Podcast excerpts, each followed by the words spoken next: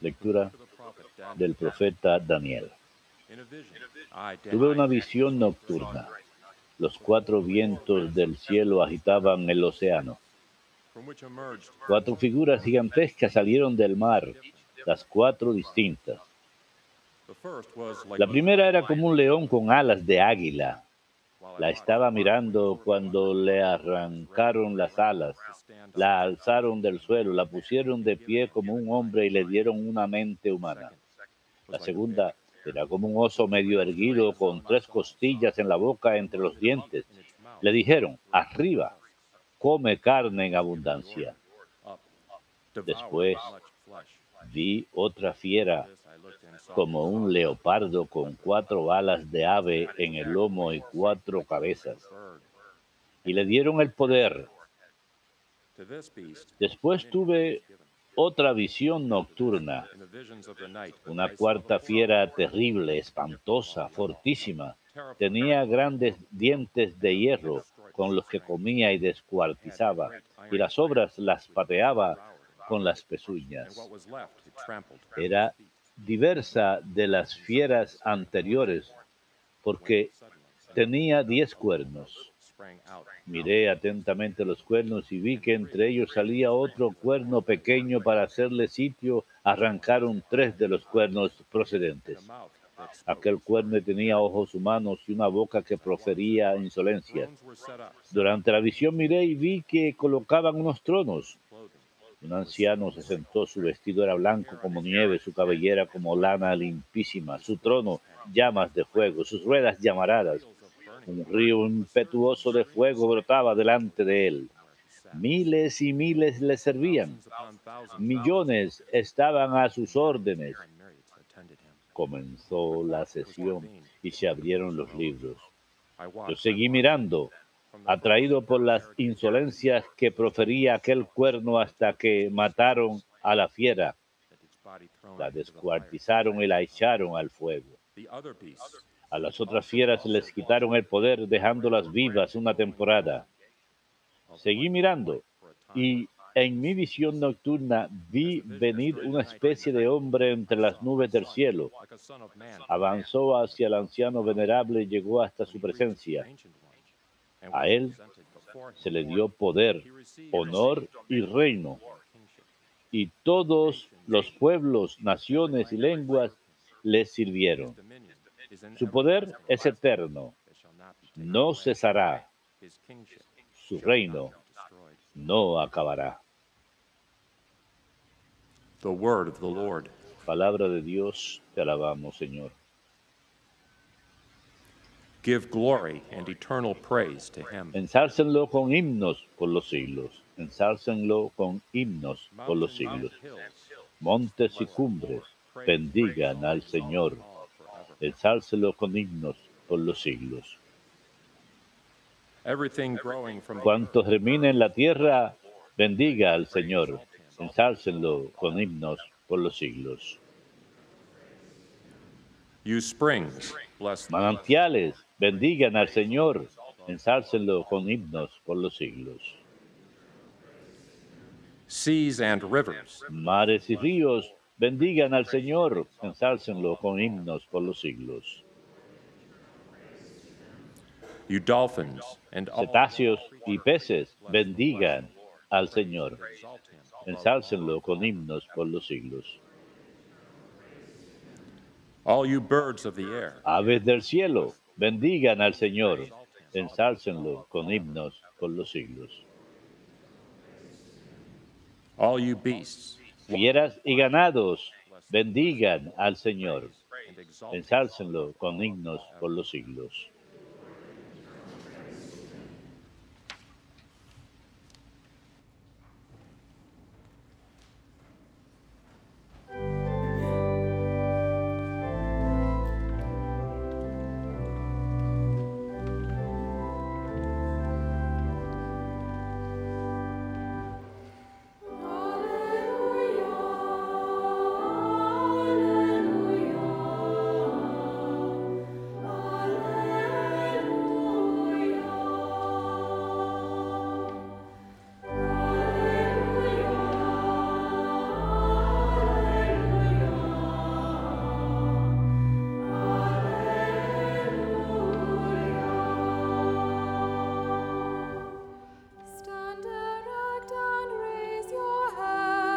Estén atentos y levanten la cabeza, porque se acerca la hora de su liberación, dice el Señor.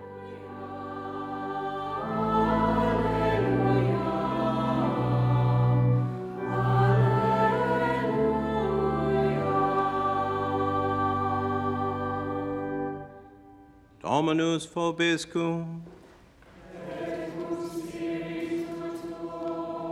Lectio Sancti Evangelii secundum Lucam.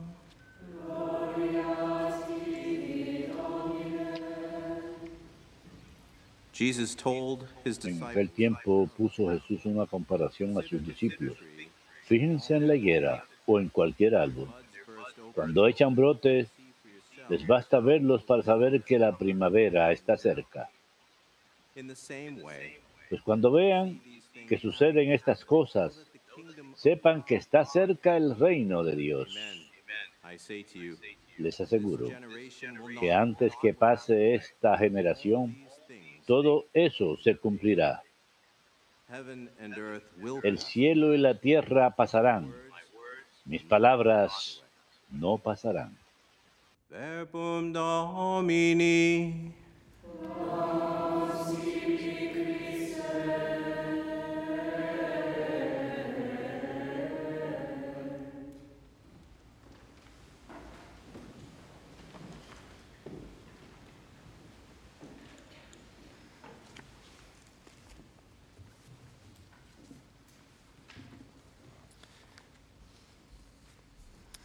Welcome to a very large group from up north. Bienvenidos a un grupo muy grande del norte, me parece que vienen de Nueva Jersey y de Nueva York. WTN. Bienvenidos a EWTN. here Creo que es uh, el grupo más grande peace que ha venido not aquí con tanta paz y sin ningún caos.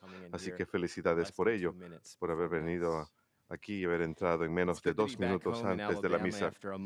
Es un gusto estar aquí de vuelta en Alabama uh, después de un mes en Roma, de visitar nuestro buró de WTN uh, en el Vaticano en. Roma y luego de visitar a mi familia en Berlín, Colorado. Y tuve el privilegio de ir a, una reunión de afiliados de WTN en Polonia, en donde cerca de Poland, 10 socios de Polonia, Irlanda, Alemania, Rumania, Ucrania, Croacia, países nórdicos, Noruega y Suecia, todos se reunieron para su reunión anual para hablar acerca del crecimiento de EWTN. of A menudo EWTN hablamos del crecimiento de EWTN en eh, nuestra programación y estoy seguro que nuestros televidentes y radioescuchas nos han escuchado hablar acerca de este tema de crecimiento en los países en el mundo, pero he de admitir que es todo un fenómeno diferente cuando uno conoce a las personas detrás de ese crecimiento y no solamente escucha acerca del crecimiento en general, sino cuando uno escucha las historias de las personas detrás del crecimiento que han puesto sus vidas a la entrega de esta misión a la que el Señor les ha llamado. De EWTN Alemania tenemos hoy unos cuantos, de nuestra oficina alemana, de Polonia y del norte en Escandinavia, en Noruega y Suecia, etcétera, etcétera. Y estas personas han entregado sus vidas y sacrificado tanto para asegurarse que el contenido de EWTN esté disponible en sus países y en sus propios idiomas. E incluso conocí al padre Alexander, quien casi solo mantuvo EWTN en el aire en la capital de Ucrania, Kiev, durante estos últimos dos años de guerra. Y pueden es- uno puede escuchar eso desde lejos, pero cuando uno conoce en persona a estas personas que sienten ese llamado y que han entregado sus vidas, literalmente quienes han arriesgado sus vidas para que la palabra eterna llegue a estos lugares para darle esperanza a las personas. Creo que nos ofrece una definición nueva de lo que la Madre Angélica solía decir, agallas. La Madre Angélica solía decir que la agallas, la, la audacia, es el eh, don del Espíritu Santo. Ella nunca creó una doctrina nueva. Ella solía decir que las agallas, que necesitamos agallas, necesitamos audacia santa en nuestra fe. And again, meeting these people in person nuevamente, Al conocer a estas personas, me dio una perspectiva nueva de cómo la labor y la misión de EWTN de proclamar a la iglesia y progresar las enseñanzas de la iglesia es más importante que nunca. Así que gracias a nuestros televidentes una vez más que hacen esto posible. The month of El mes de diciembre está dedicado a la Virgen and more specifically y to más específicamente a su the título Immaculate Conception. de la Inmaculada Concepción. The Immaculate Conception La Inmaculada Concepción, la Iglesia enseña, es que la Santísima Virgen María, desde el primer momento de su concepción, por una gracia singular y privilegio de Dios Todopoderoso y en virtud de los méritos de Jesucristo, Salvador de la raza humana, fue preservada, inmune de toda mancha de pecado original. In these last days of Y estos ordinary últimos time, días de tiempo Christ the King ordinario, después de del Domingo de the Cristo church Rey, begins to la prepare Iglesia for a empieza new a liturgical prepararse para un nuevo and to tiempo prepare for the litúrgico y penitential para prepararse para el tiempo penitencial más corto de Adviento. Emphasis on El énfasis prayer and penance en la during oración y la penitencia much durante el Adviento es mucho más corto que eh. Cuaresma. Cuaresma es mucho más largo. En especial este año, el Adviento es mucho más corto. Así que tenemos un tiempo mucho más corto para realmente enfocarnos en el tiempo de Adviento, el significado del tiempo. Tres semanas y un día, para ser precisos. Dura el Adviento. Es uno de los Advientos más cortos eh, en los últimos siete u ocho años. A veces tenemos cuatro semanas completas de Adviento, pero por el calendario son tres semanas y un día. Así que prepárense. Esta es su pequeña Prepare well. advertencia. Prepárense y prepárense bien. El prepararse con la Virgen eh, puede ser y siempre debe ser parte de la preparación understood del viento. more and better No hay nadie que haya entendido mejor los eventos y circunstancias del Adviento, la venida del nacimiento del Mesías, que aquella quien dio a luz al Mesías. Por eso acudimos a ella, siempre acudiendo a la Virgen. Jesús es el fruto de su vientre. Hoy hablamos del fruto en el Evangelio, el higo. Jesús es el fruto, el fruto del vientre de María, el fruto de la fe de María. Para entender la historia y la trama, es importante acercarnos a esos personajes esenciales en la historia. La historia de la salvación es la historia más grande jamás contada. No sé ustedes, pero a mí siempre me encantaba que me la leyeran. A los niños creo que en especial les gusta que le lean esa historia, les gusta escuchar una buena historia e incluso que les digan esa historia una y otra vez. I would bring the same books to my mom. Yo siempre le traía los mismos libros a mi mamá. Léeme esto otra vez, léemelo otra vez, no importa cuántas veces. Y ella conserva esos libros una y otra vez. La historia de la salvación es la historia más grande because it's the story of rescue. porque es la historia the del rescate, es la historia de la salvación, es la historia que aplica a cada corazón humano y cada alma humana. Dios pone de pie otra vez un mundo caído. El adviento es el tiempo santo de esperar. La iglesia entra a ese santo anhelo que el pueblo elegido de Israel tiene y aún posee la espera del Mesías prometido. Entramos a ese tiempo del reino. El reino ha llegado. La iglesia enseña que el reino de Dios ha llegado sobre la tierra. Jesús, Jesús es el reino. Él ha venido, pero no plenamente. No sé si tenga sentido. Ha venido en gracia y continúa viniendo. Pero aún esperamos su venida final. Y de eso se trata el Adviento también. Se trata de esperar la segunda venida de nuestro Señor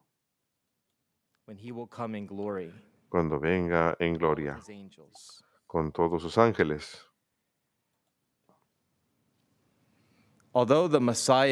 A pesar que el Mesías y Señor ha venido, el Verbo hecho carne y ha habitado entre nosotros, la encarnación del Hijo de Dios, fue crucificado, murió, fue sepultado y resucitó de entre los muertos al tercer día, según las Escrituras, aún tenemos ese anhelo.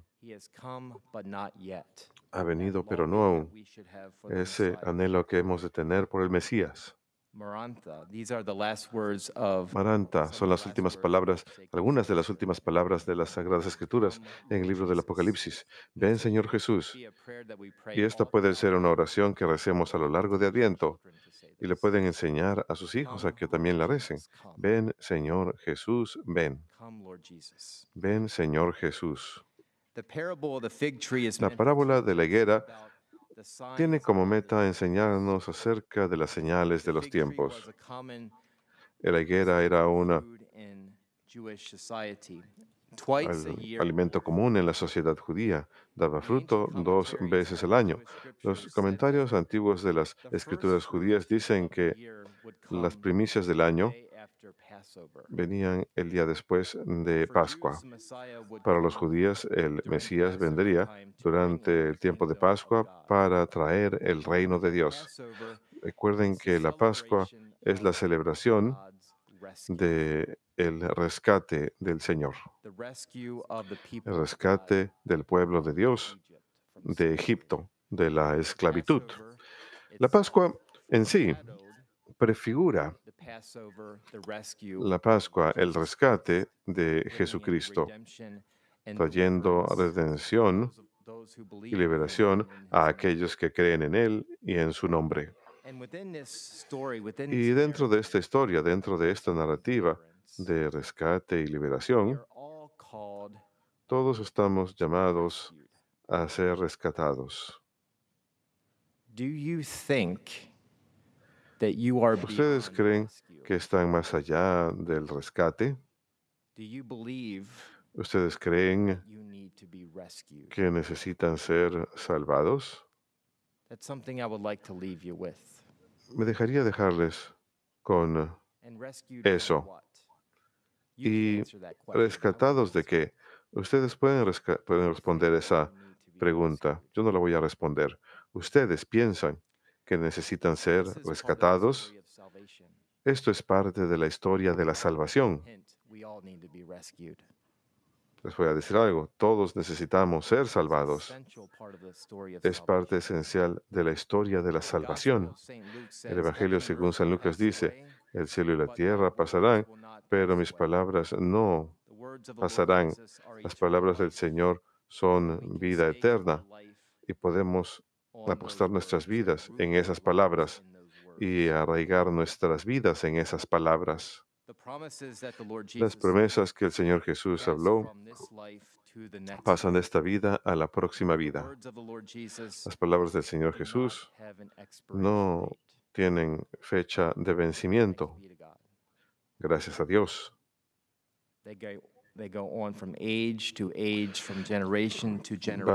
De siglo en siglo, de generación en generación, y siempre son nuevas.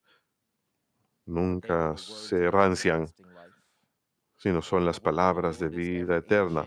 La palabra del Señor es siempre antigua y siempre nueva, y sus palabras son como la sal que puede sazonar y preservar nuestras vidas.